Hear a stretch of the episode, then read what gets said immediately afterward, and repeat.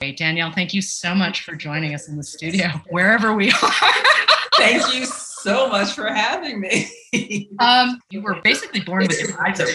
Yeah. Yeah, she said it was the creepiest thing she's ever seen, which I can imagine, because uh, they were kind of, you know, holding me like a football, and I was just like bobbing my head and looking at her. Uh, but it's true; like I, I came in, into the world just wanting to see everything.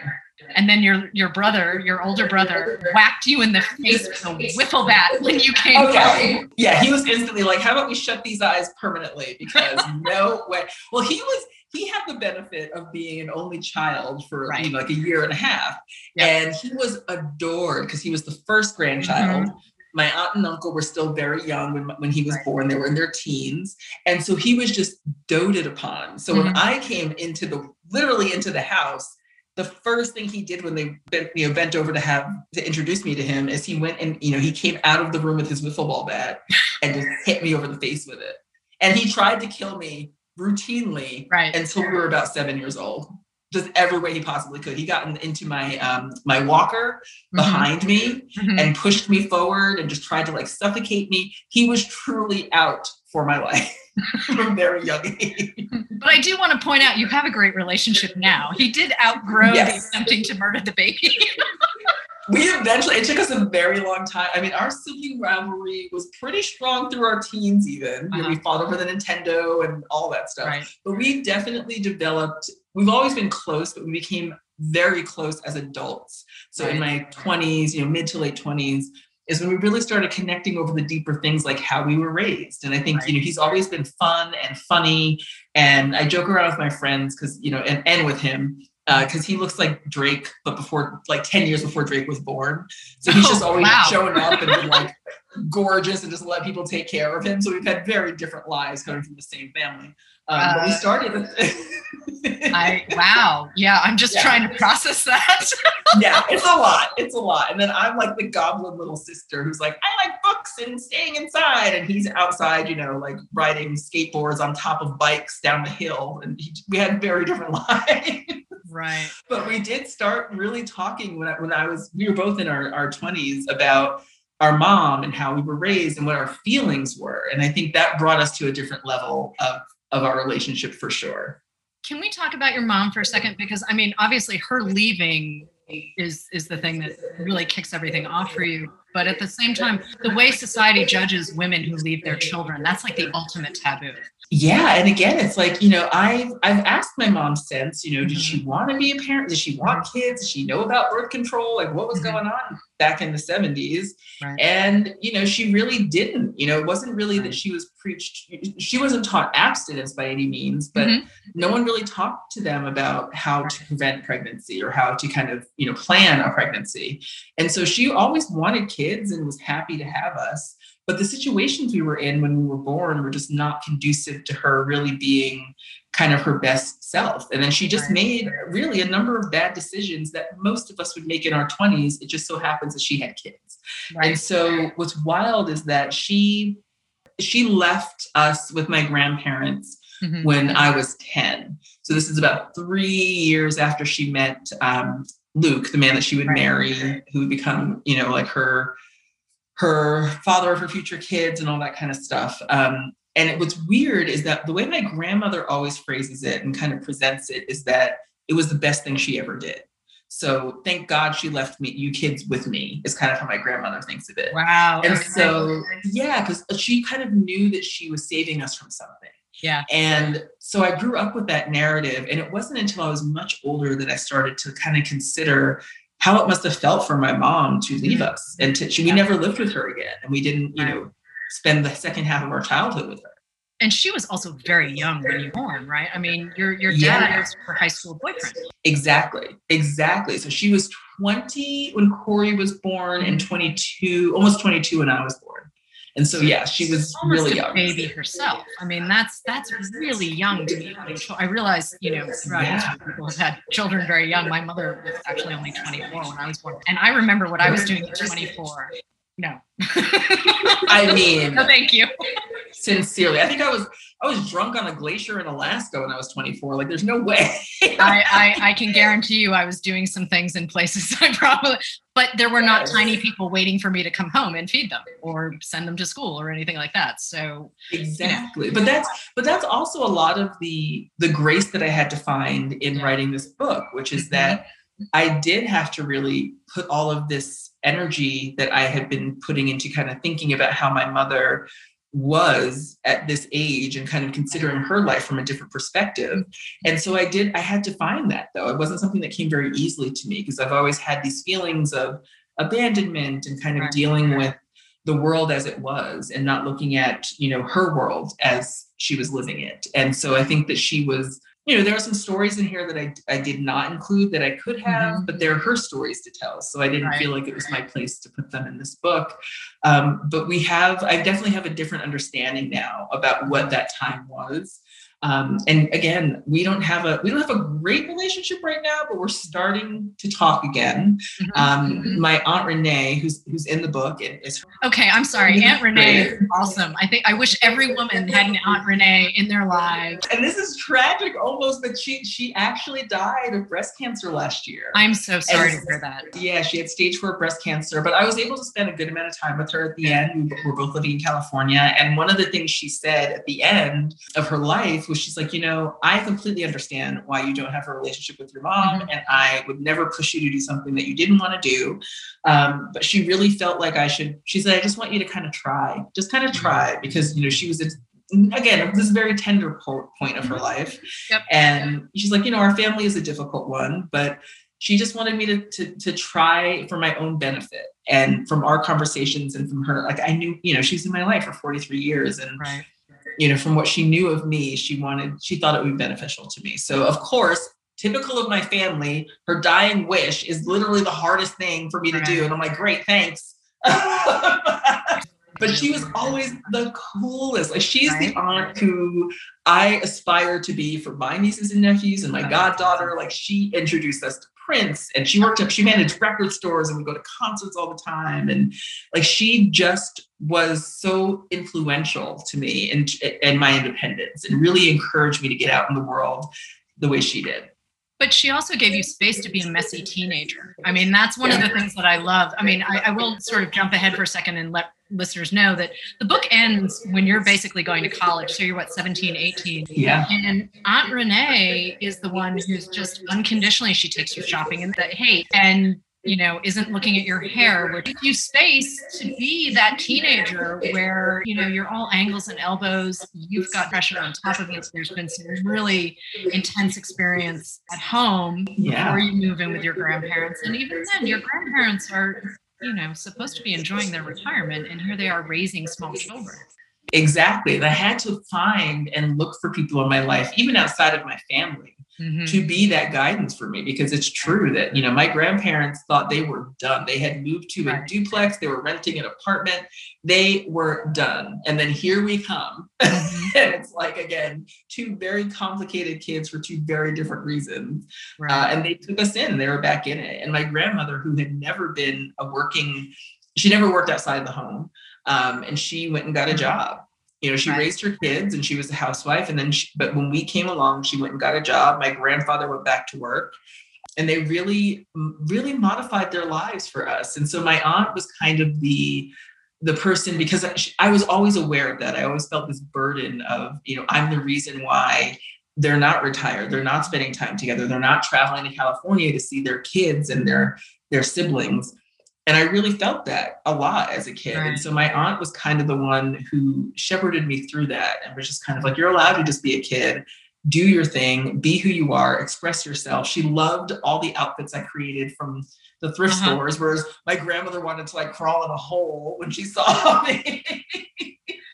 you talk a lot about the women in your family and sort of the whole ritual too of what femininity presents as and your mother is very charming very sort of well flirtatious with a lot of people but yeah at the same time you you do talk about like watching her get ready to go out and i remember watching my mom getting ready to go out or throw a party or whatnot i can still smell her perfume yeah later, you know what i mean and little things like that or sitting right. at the top of the stairs. My brother and I would sit at the top of the stairs when my parents were at these parties, and we would just until someone noticed that there were small children attempting to join the party. I was like you, I wanted to be part of those conversations because they were, and of course, you know, there's cigarette smoke and everyone's in their cups. Oh, we used to hang. I used to hang out under the kitchen table until oh, somebody. Oh, we couldn't me. do that. Oh yeah, because my, my grandmother and her friends would get together and play cards. So they'd play cards or be smoking, mm-hmm. smoking to the point where there was an actual cloud in the room. And they just be, you know, drinking beers and playing cards and doing their thing. And I just loved the conversation. I loved hearing them laugh. I loved like being around that. So yeah, I totally, totally feel you on that.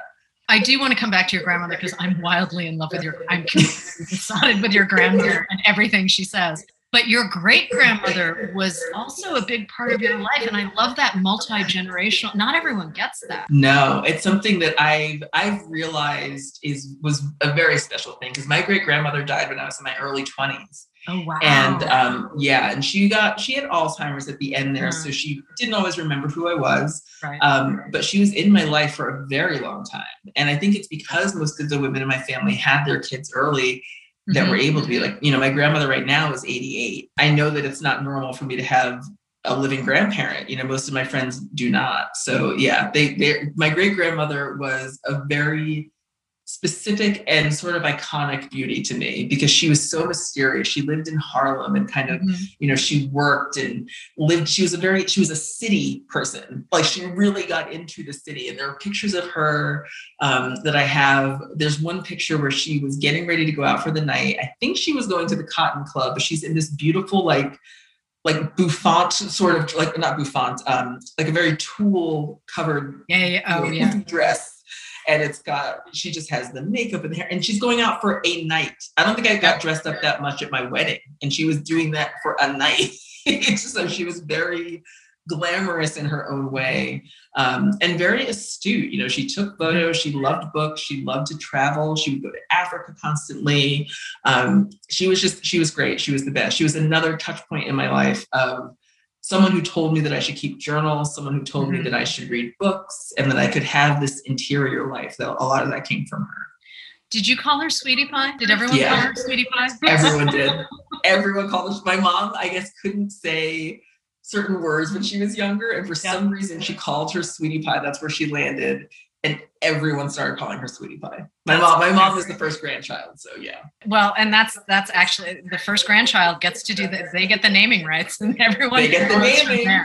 because you come from a long line of very cool women and and you know your mom's circumstances being what they are she did have I mean, she worked really incredibly hard a couple of summers to get you guys what you need. Yes, she made some bad decisions about other pieces, but you know, she worked overtime in a factory making circuit boards so she could furnish an apartment for you guys and you guys could have a home. Like you've always seen these women who just stepped up and did what needed to be done to take care of their families. And then your mom had the detour, call it. Right.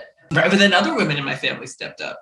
Yeah. you know, it's like feminist Ryan Gosling, you owned the internet for a little while. You're going to come back to your career as, as a memoirist and a, and a writer of books, but you owned the internet for a little while, Danielle. You really did. Well, what's wild about that too is that I, I was in the middle of my I was at the start of my, my graduate school studies. Uh-huh. So I didn't really have time to enjoy it because I right. wrote that book over my first winter break. Mm-hmm. I started it. I started Feminist Ryan Gosling because my my theoretical homework was too intense. I'm like, this is right. not fun. There's no joy here. And I'm someone who just really trucks in humor as much as mm-hmm. possible. Yep. And I wanted to make it fun. So I would remember what all of these theorists were saying. So that's where that was born. And I put it on Tumblr, which was, you know, the big thing at the time, like yep. the best way to kind of, you know, do social media. And it literally took off overnight. I put, I put like four of them up, went went to bed, went to the farmer's market the next morning. This is when I was living in Wisconsin. Okay. I lived in, in Madison, Wisconsin. Uh, that's where I was going to school. And I was on the way home on the bus, and I started getting all these text messages from friends like, You're on Jezebel, you're on this, you're on that. It was genuinely overnight. So it was a little overwhelming, right. um, but it was kind of funny that I'm like, This is, I'm going to keep doing this as long as it makes sense for me to do it for my right. homework. Like, I hate to burst the bubble, but like, mm-hmm.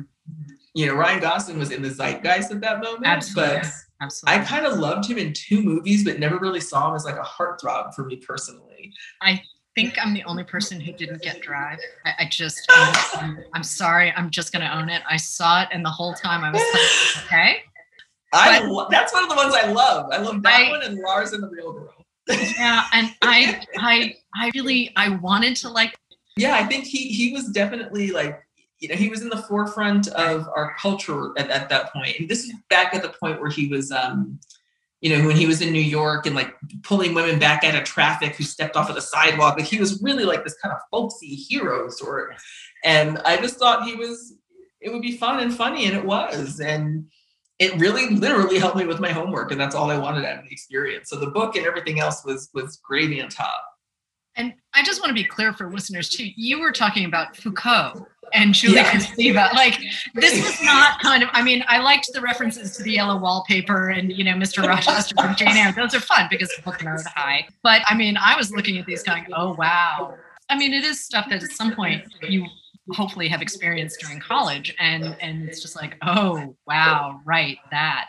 Yeah, and it's intense it's an intense way to be and it's you know to bring it back to your question about um, you know the women in my family and their mm-hmm. influence on me i was always inspired to be curious. And i think that it also ties back to the 80s when we were talking about earlier that i was really encouraged to figure things out on my own. Mm-hmm. and at first it seemed kind of mean you know when you'd ask somebody like how do i do this? And they're like figure it out. And you're like i'm seven please help me. But then as i got older i realized it wasn't meant to be mean. It was kind of like, I think you can do this. I think you're smart enough to figure this out and you should. And it really gave me this independence that helped me later when I went back to college and, you know, kind of helped me throughout my life up to that point. In my 20s, I worked, you know, two, three jobs because again, I come from this long line of women who just make it work. So if I didn't have enough money from one job, I got another job. Or I would do dog sitting, or I would do whatever I had to do to kind of survive. And I was in I was in survivalist mode for a very long time, for like a, most of my adulthood up till my mid 30s, I would say. And that's something I had to learn how to how to unpack in therapy because mm-hmm. there are some ways of being in, in a survival mode is useful, um, but there are other ways where like it's emotionally really de- destructive and distracting. Bringing it back to the book, I, I know we've been laughing a lot as we've been talking about this. You use humor in the narrative in a way where it does allow the reader to breathe there are moments where reading your story and something would happen, and I don't want to spoil things. Why did you decide to do this now? How did it feel for you personally? I mean, there's a lot in here. So, how did you not tear all of your hair out while you were doing it? well, I am wearing a hair wrap, so you don't know that I haven't tear. Well, there's that.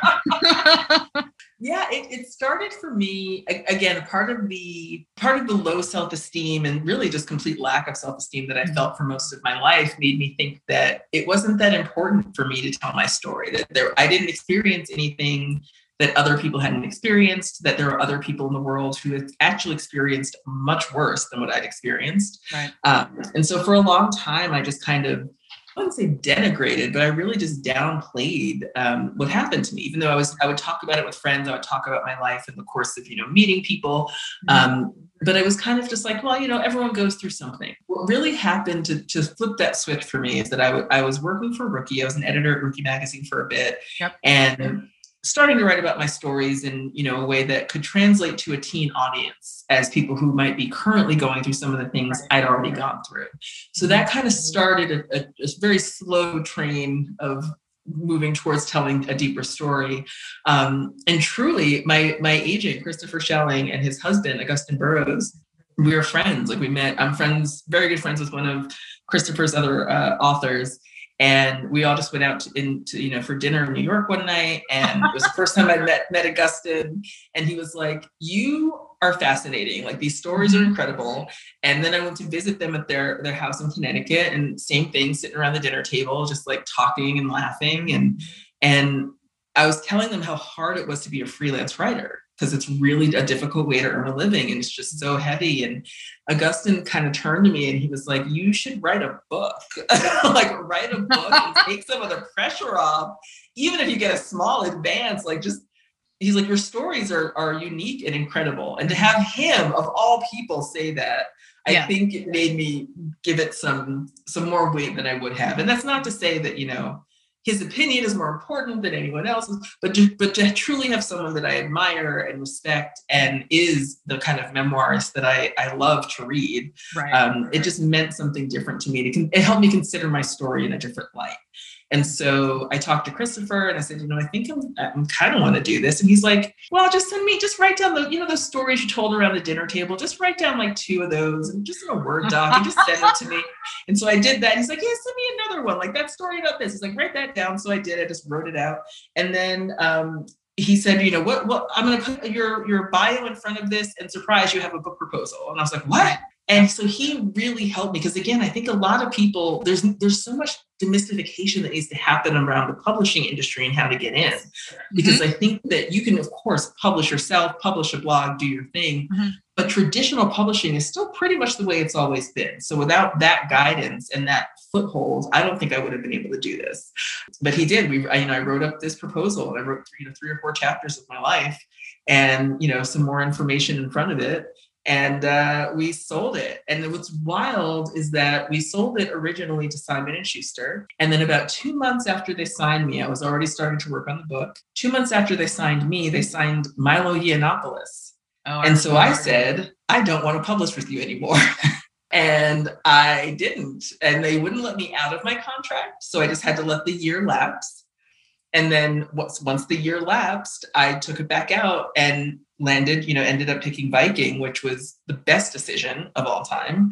But yeah, there was a full year from signing to starting that I wasn't able to really work on it. And then I started working with Viking and it was just fantastic experience. But at the same time, my, my television writing career was kind of ramping up.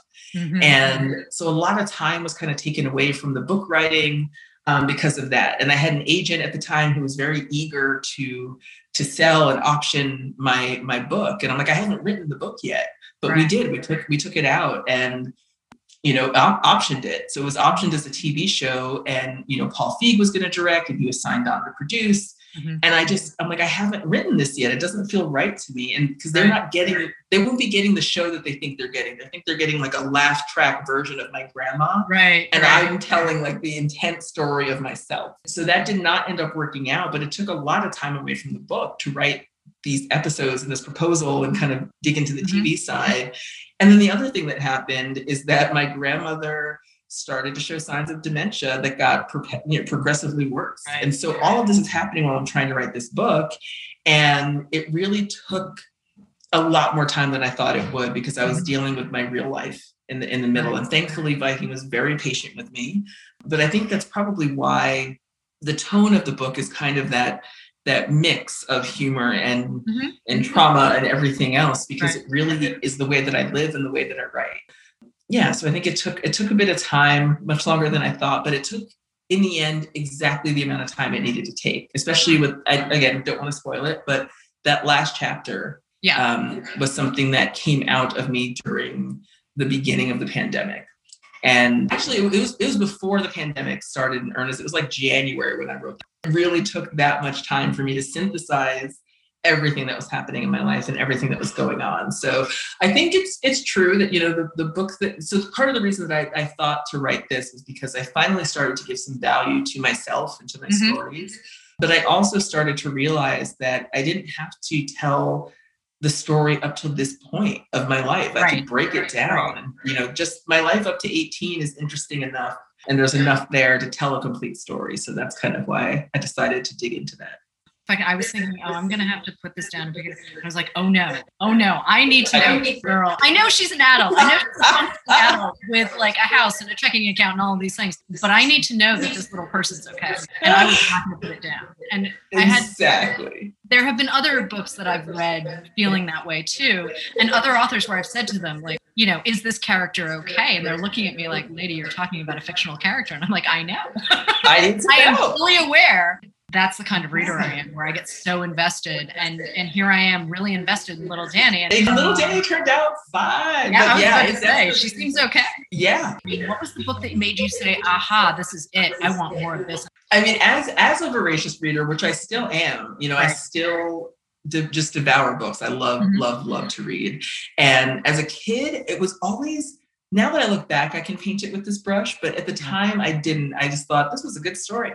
I loved kind of escapist stories that involved children in peril or children on adventures. So things right. like, you know, The Secret Garden or like James the Giant Peach. Like I loved that stuff.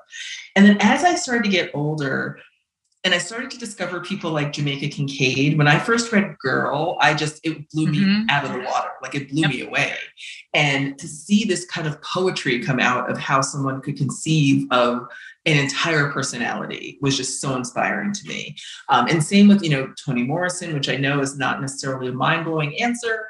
Um, but when you're young and Black and you don't get to read a lot of Black women telling stories about their experiences, fictional or otherwise, it really it made me stand up and take notice mm-hmm. and mm-hmm. so those are the things that inspired me early on but then again you know reading these memoirs like you know reading running with scissors that was the first memoir i read where i felt like this is something new and different and mm-hmm. wild and i get it and same with you know me talk pretty one day like just all of these cla- now classics but at the time reading them just thinking you know i'm sitting on the subway laughing so hard mm-hmm. um, mm-hmm. at somebody talking about you know really traumatic stuff and it made me realize that this was kind of how I am. And it's kind of how I, I read, but it's also kind of how I write. So I think that it's strange because like there's not one defining moment that made me think I'm a writer. I just always did it. And I always kept journals and I always kept notes and I've always, you know, I've scores of notebooks that I've kept throughout the years. Um, and I really, you know, I started blogging very early back in the mm-hmm. movable type days when I had to learn code in order to like put words on the internet. So I kind of really always loved this sort of closer sort of confessional writing. And it, it was deeply inspiring to me to be able to to connect with people through writing. And that's what made me feel like you know those first pangs of like i'm a i might be a writer is when other people that i didn't know would respond yeah. to things that i was writing. Um, so that kind of that helped a lot. It helped kind of buoy me a little bit to be able to go forward. But i would and i know it's easy to say this now that i have a book coming out and other things going on and i write for a living but i would 100% still be writing even if nobody read it. You know i just i really enjoy the act of translating my feelings to the page. Mm-hmm. uh, so that's kind of how it began. It's really young, reading these stories of like kids who are messing up and freaking out and doing really tough things. Right. I mean, now we know why I did that. I was gravitating towards towards those kinds of things, but that was really the beginning of it for me. Harriet the Spy was great, and Little House on the Prairie, and I loved all of those things. And I just, at the same time, there are certain books that absolutely change your relationship with either people or places or things or they, or they fundamentally change you and that's the thing I love about reading because the potential is always there. You just don't know. I'm also a person who doesn't finish a book if I don't like it. I, I am not a completist by any stretch of the. I'm just like, nope, we're good. Thank you. I, I, didn't do that for most of my life, but I have yep. started doing that because time is precious. Time yes. is precious. So I don't mind dropping it. But I also because because we're close in age, I, I think this is true of you too. But we didn't have young adult books. That's a newer invention. Nope. So nope. we went from Little House on the Prairie to the whole library. Like that was just the, the, defining moment was when you got that different colored library card when you were like mm-hmm. 11 or 12. Mm-hmm. It was like, all right, yeah, you can, we trust you to use the rest of the library now. So I could pick up Peyton Place and read it and nobody was monitoring me because it was, it was it's a book. True. You can just read it so yeah, I think that was also hugely informative because I would just go through things. I used to read, you know, I think George Carlin, um, you know, kind of comedians who had books out that I loved, and I read everything. I read everything I could get my hands on just because I could. And also, you had a grandma who really introduced you to horror movies. Everyone have a grandma Carol in their life, but she has a thing for horror movies, and I have to admit, I am not good with horror movies. Me like, either. Me either but she saw them as sort of a maybe this is just a book, but it sounds like grandma was using horror movies as a manifesto for living. Oh yeah, right about that. No, you are completely right about that. 100%. She told me so years later. I interviewed her and I did play a oh. clip of that in the first episode of, of my podcast. I, co- I co-host a podcast with Millie De Chirico. It's called yep. I Saw What You Did. It's about film double features. And I played this clip because people do not believe me sometimes. And I'm like, this is truly what she believes. And I asked her flat out, do you really think that horror movies are a good tool of training for parenting? And she said, mm-hmm. absolutely. And she would tell me things like, you I love those kids on TV. Oh yeah, she would point to things like we watched Creepshow, and I remember mm-hmm. that um, we were watching Creepshow, and it was one of the stories where like this sludge crawls up through these cracks on a, a floating thing on the lake that these kids are just kind of hanging out on and it eats all the kids and she's like see those kids are out in the woods doing what they shouldn't have been doing they're out i'm like we go to the lake all the time. Now i'm just afraid of the lake. I'm not afraid of monsters. I'm afraid of the reality that i live in Right. So she was, yeah, she really, really loves horror movies. She always has. I remember asking my great grandmother, my great aunt, her older yep. sister, who's going to be yep. 90 soon. She said, Yeah, your grandmother just first in line to see King Kong, first in line to see all of these movies. She loves them. To this day, The Walking Dead is her favorite TV show. Um, she absolutely loves it. She loves to watch things like Naked and Afraid. She really likes people in peril. She really does.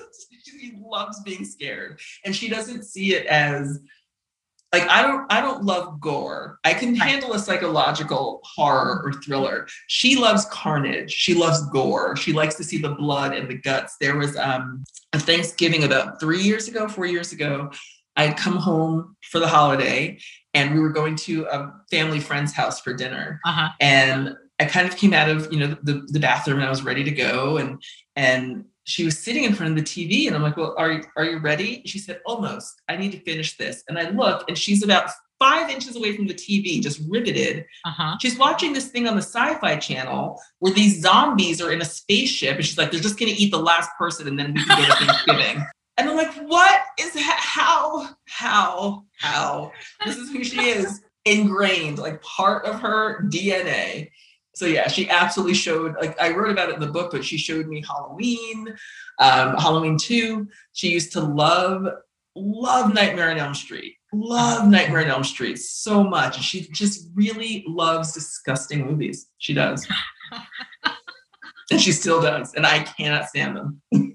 Yeah, but she also really loves you, and that comes out in the book. And I think that's a really tricky act to pull off. They're not not everyone understands that balance. You can talk about the terrible things that happen, and I am absolutely not making light of the terrible, and you don't make light of the terrible things. But in order to process, you need space. So you need to be able to tell the stories of being feral in the 80s and stranger danger. And that's a big part of the book for me. Like it's always clear, even when your grandmother is rough with you, even when your grandmother is rough with your mother, because there are some moments where she has to say, hey, listen, what is going on here? Yeah. And yeah, with her own kid. Yeah.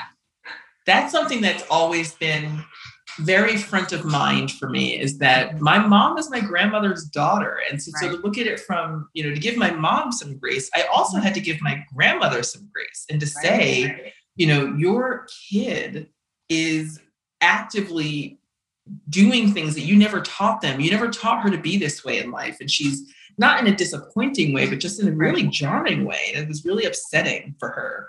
Um, so she she is tough when she needs to be tough but she's she's the, to me the purest definition of tough love right. and it's more love than it is the tough um, but i do think that you know i've been in therapy for a while and occasionally mm-hmm. you know I've had a therapist say well you know your grandmother you shouldn't let her off so easy she was really hard on you and i'm like ah, maybe i'm not explaining this the right way but she was awesome and loved me right. and was great and i do think that yes her delivery could have been better for some things but she helped me out of the deepest and darkest part of my life just right. by being herself and by right. using the tools that she had in her toolbox yep. to teach me how to be a person that could take care of myself and get out of this you know depression and get out of these hard things and also you're the first person who's gotten a driver's license in your family i think that's really exciting you were 16 you had a junker i had a total junker i babysat for it freedom. I mean, but that junker was yours, and you bought it for two hundred dollars from and babysitting.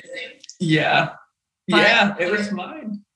You could go anywhere at that point. This is where I, I, I did start to realize. I, I, I, I bet this happens to other writers. I don't think I'm unique in this way, but the themes of this book weren't immediately apparent to me, but they did come later. So this this yeah. notion of freedom mm-hmm. uh, is something that I really dug into in this book because yeah. that was incredibly important to me as as a child and as a teenager. And so this car, which you know was fall, literally falling apart down the like leaving parts mm-hmm. on the street as I drove it. Mm-hmm. But it got me somewhere, even if right. it just got me across town. It propelled right. me in some way, mm-hmm. and so that was always really what I was looking for as a kid. I wanted some forward momentum, and it was important to me to to know that I could get out of you know where I where I grew up.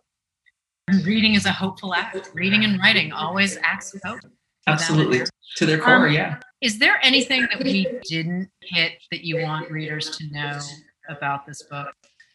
I don't think there's there's nothing I could say that wouldn't spoil something or other. I think one thing I want I want people to, to know though is that like I, it's important to me you know once you write a book it's not mm-hmm. yours anymore you know and, I, and i'm completely fine with that like i loved the process of working on this book because that part of it was mine um, but i hope that people come to this reading the humor and the trauma and everything as a complete package and not really parsing it out because that to me is the point of living a full life is that you're able to present every side of a story or every side of an emotion and that it's all it all works together. It's very cohesive.